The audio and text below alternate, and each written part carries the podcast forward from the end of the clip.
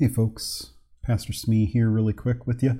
Just wanted to pass on a word of thanks to you as we begin this new year uh, for all of your support over these past couple of years as we've been doing daily podcasts, trying to bring you the Word of God each day in little snippets.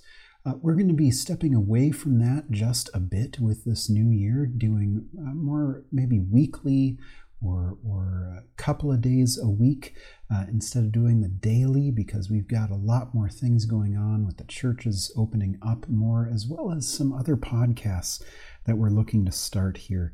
Uh, as the the weeks and months move ahead. So continue to subscribe and, and share uh, what you find either with the podcast or over on our YouTube channel. Uh, but with that, uh, thank you so much for listening, and let's go ahead and get started.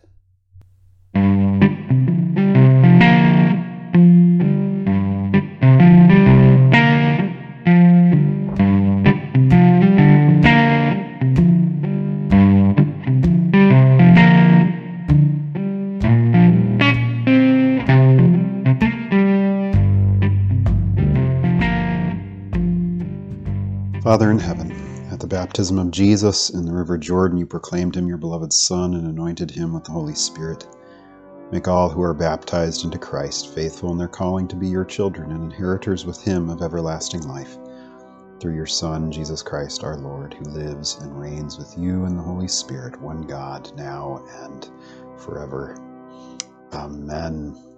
Well, that's the prayer for the baptism of our Lord out of our our Greek, our, Greek, our green, could be Greek, our green hymnal. And uh, the baptism of our Lord Sunday is somewhat new for us in the Lutheran Church, new in the sense of uh, less than 50 years old, I believe, as far as something that we would celebrate regularly. If you go to our old uh, service book and hymnal, it's not in there as a particular day that you would celebrate, uh, a particular Sunday, but it's normally our tradition in uh, in the Epiphany season, an Epiphany tide after uh, the Epiphany of our Lord on January 6th, uh, which is coming up this week. We'll have a special podcast for that.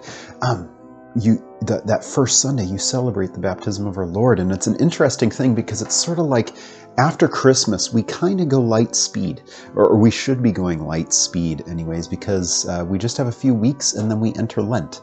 Just a couple of months, then we enter Lent, and then we're at the cross. And then uh, from the cross to Pentecost, we're, we're sort of light speed going through the life of Christ from when he's resurrected to when he's ascended into heaven and the Spirit comes. And then we have sort of this lull after Holy Trinity Sunday as we as we make our way through the summer and the fall, and then it's sort of light speed again. It's kind of like uh, we have uh, the Gospel of Mark from the beginning of Advent to Pentecost, and then it's sort of just waiting. right? Well, the baptism of our Lord, we, we kind of go light speed from where he's he's uh, Christ. Uh, we're waiting for Christ to come in Advent.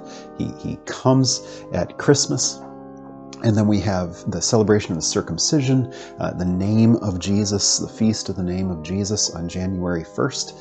And then we have the Epiphany, which normally is the wise men coming.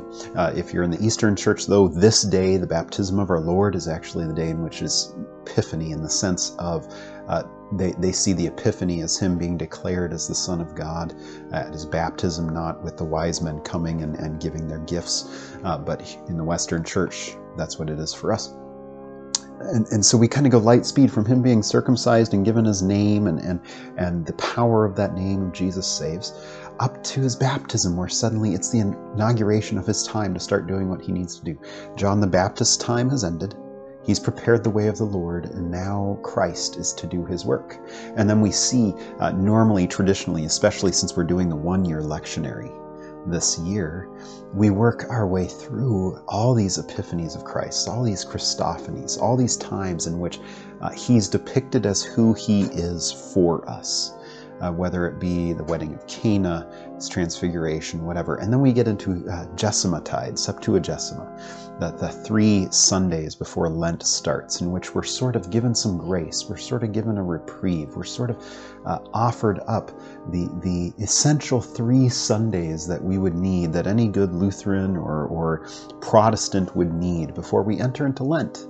which is that time in which we sort of beat ourselves up and remind ourselves of our sin so that when Good Friday and Easter comes, they're even more glorious. And so that's what we'll be uh, looking at over these next uh, few weeks. We're going to be doing one podcast a week unless there's a special feast day, and then we'll do more. But we'll basically just take the time to hear the readings, and I'll maybe comment a little bit on them, and we'll have a, a prayer uh, of the day to begin and close each podcast. Uh, but so for today, we're taking this week, we're taking a look at our readings for this coming Sunday. Our first reading comes from Isaiah chapter 42.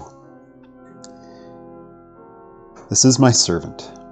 I strengthened him. This is my chosen one. I delight in him. I have put my spirit on him. He will bring justice to the nations. He will not cry out or shout or make his voice heard in the streets. He will not break a bruised reed. He will not put out a smoldering wick. He will faithfully bring justice. He will not grow weak or be discouraged until he has established justice on earth. The coasts and, the, and islands will wait for his instruction. This is what God the Lord says, who created the heavens and stretched them out, who spread out the earth and what comes from it, who gives breath to the people on it and spirit to those who walk on it. I am the Lord. I have called you for a righteous purpose, and I will hold you up by your hand.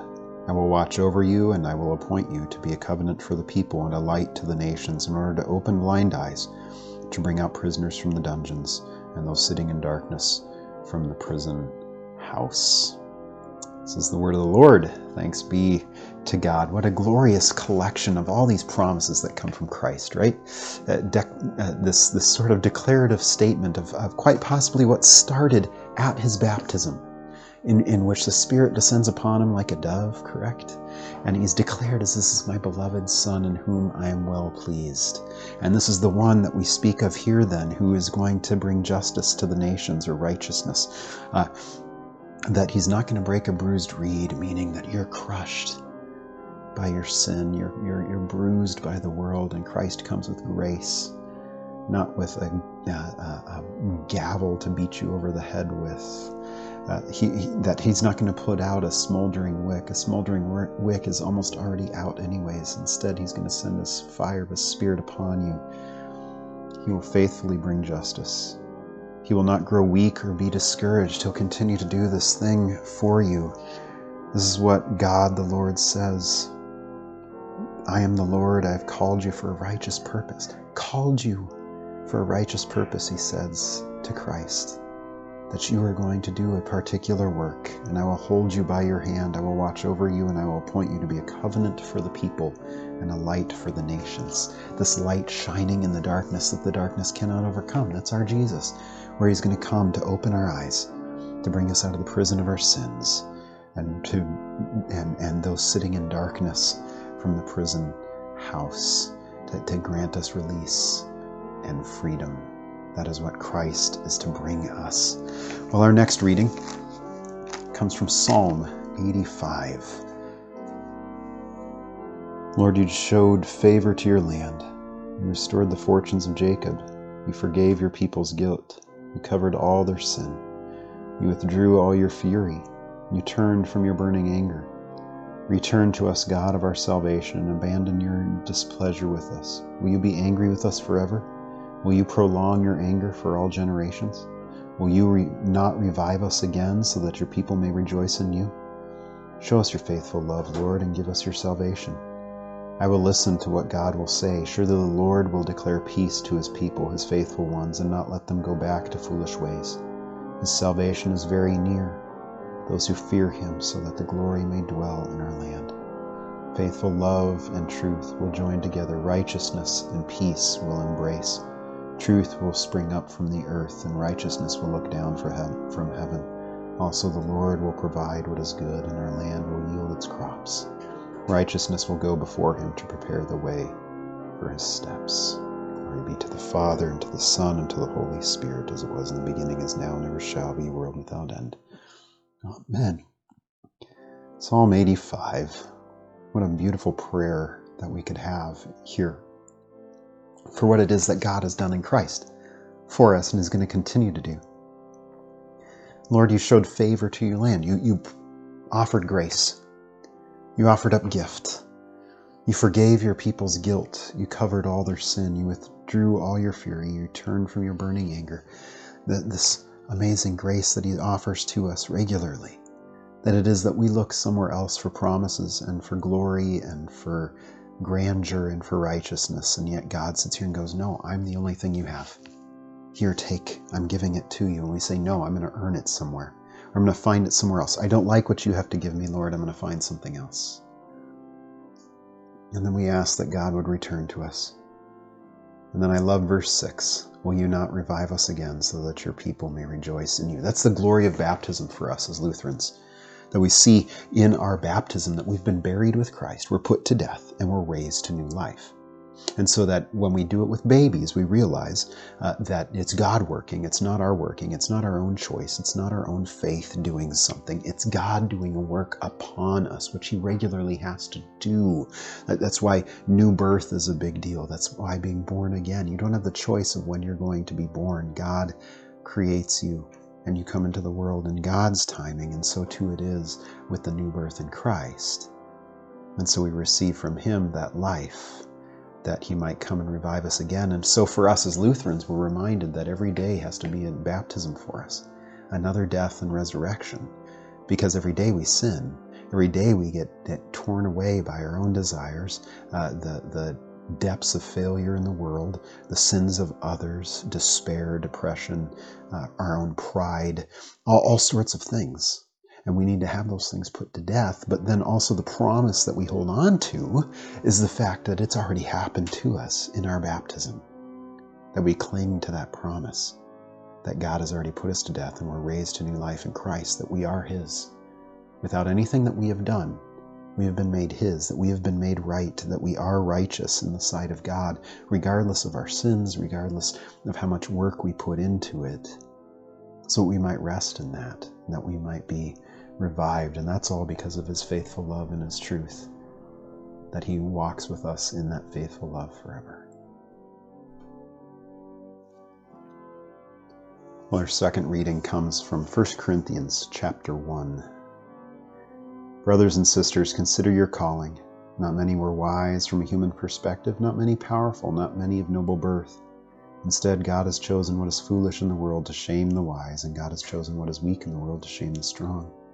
God has chosen what is insignificant and despised in the world, what is viewed as nothing, to bring to nothing what is viewed as something, so that no one may boast in his presence. It is from him that you are in Christ Jesus who became wisdom from God for us, our righteousness, sanctification, and redemption, in order that, as it is written, let the one who boasts boasts in the Lord. Is the word of the Lord. Thanks be to God. Um, it's a beautiful text, verses 26 through 31 out of out of 1 Corinthians, because it goes back to what we were talking about with Psalm 85 and elsewhere, uh, especially dealing with our own baptism hear that it says that God takes the foolish things and He does the work, that we're not allowed to have anything. We're not allowed to show up with some sort of resume and say, oh, this is why I should be allowed into heaven. This is why I should be able to do these things. It, it, it, never fails as a pastor that I go to a funeral and people will tell me, oh, they were such a good person. Oh, they did this and they did that and they did all these things. And I always want to say, and I've shared this with you before, I've always want to say, no, they have a good Jesus. They have a good Jesus. God likes those things, but He doesn't care about those things when it comes to Christ, when it comes to our redemption, when it comes to our salvation and heaven and all those things. He doesn't care. Instead, God uses the things that mean nothing. He uses a little water and a little word to make you His child. He uses a, a wafer that can barely be considered bread and some bad wine to offer you Himself, His body and His blood, broken and shed for you for the forgiveness of all your sins, that you might be reminded that you are a sinner and yet be reminded that you have a great Savior. He uses these little things so that you realize that, uh, as, as Paul writes here, uh, that your righteousness, your sanctification, your holification, your, your being set apart, your perfection, uh, and your redemption are not yours. They're Christ's, and He gives them to you.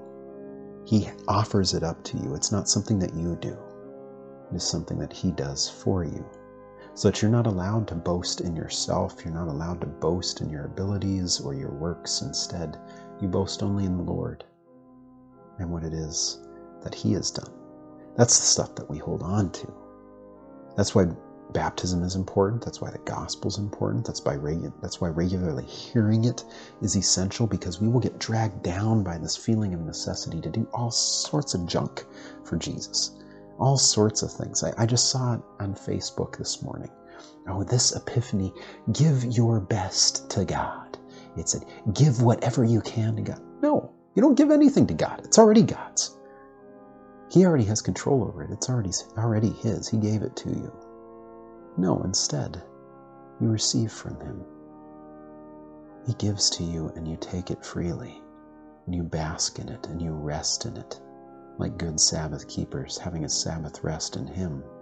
Instead of worrying about what it is that we're going to do, all of these New Year's resolutions and, and whatever else the case might be of how we think that we are going to uh, make ourselves worthy of God. Then Jesus came from Galilee to John at the Jordan to be baptized by him. But John tried to stop him, saying, I need to be baptized by you, and yet you come to me. Jesus answered him, Allow it for now, because this is the way for us to fulfill all righteousness. Then John allowed him to be baptized. When Jesus was baptized, he went up immediately from the water. The heavens suddenly opened for him, and he saw the Spirit of God descending like a dove and coming down on him. And a voice from heaven said, This is my beloved Son, with whom I am well pleased. This is the gospel of the Lord. Praise to you, O Christ. This is Matthew chapter 3. And, and uh, Jesus' baptism, the, the account of his baptism, is one of the few things that we have apart from the passion narrative that uh, exist in every single one of the gospels in a different way in different places. Uh, Matthew's is not very long. Uh, Mark's, I believe, is even shorter. Luke's is even shorter, I believe. Uh, John's is a lot longer, but it's given in a different way. Uh, but here we have Matthew. The, the reason um, that, that I think the, the one year lectionary puts Matthew here uh, in part is because Ma- Matthew tends to have prominence within the, the Christian church. Um, it's the first gospel in the sense that it's first in the order. Uh, it was often the most quoted gospel by a large percentage of the church fathers uh, in their writings, and so it gets some prominence there. But here we have basically just the quickest rendition of what it is. John was baptizing in, in the Jordan. He was out in the wilderness baptizing, a, a baptism of repentance for the forgiveness of sins. And here we have Jesus coming to that water, to that baptism. And John does the thing you should do I need to be baptized by you, cousin. And you, you come to me. And Jesus says, No, this is to fulfill all righteousness. How? Well, Jesus shows up to a baptism that's for the repentance, for the forgiveness of sins, to turn towards God. And here Jesus is saying, I'm turning towards God to what it is that God has called me to do. My Father has called me for a particular purpose, a particular purpose of righteousness.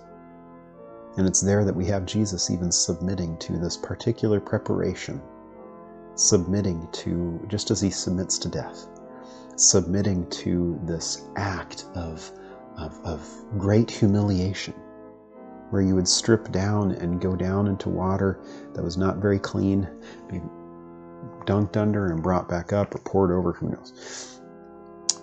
And Jesus comes out of the water and the Spirit descends on him as a dove. And there's so many commentators who do so many different things. They talk about how Jesus there is identifying with sinners, how Jesus is is is going there to uh, to prepare, you know, see the completion of John's work, um, how how Jesus is entering into that water and he's actually soaking up all the sins of the world. He's he's becoming a sinner. Is, is how I believe Dr. Paulson would say that he becomes a sinner for us, just as uh, 2 Corinthians 5 tells us that he became sin for us. Uh, here, uh, Jesus is doing that in this way.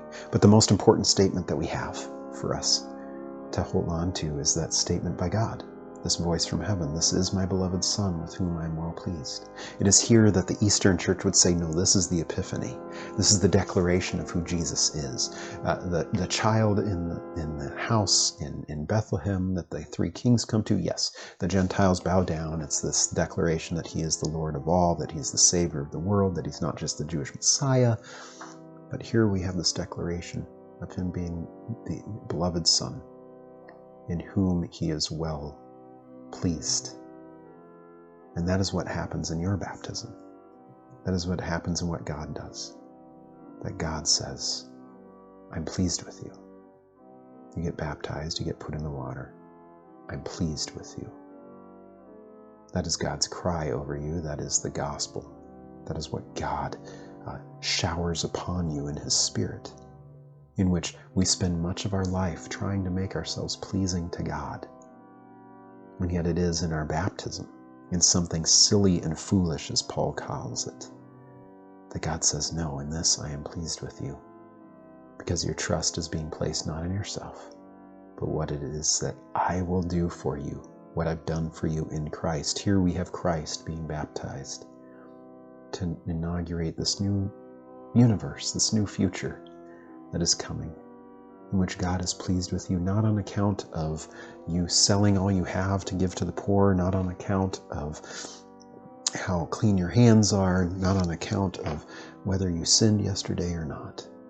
But He's pleased with you because you are trusting that His promise is true. That when He says that I forgive you all your sins, He means it. And that when He says, I go to prepare a place for you, He means that too. Let us pray.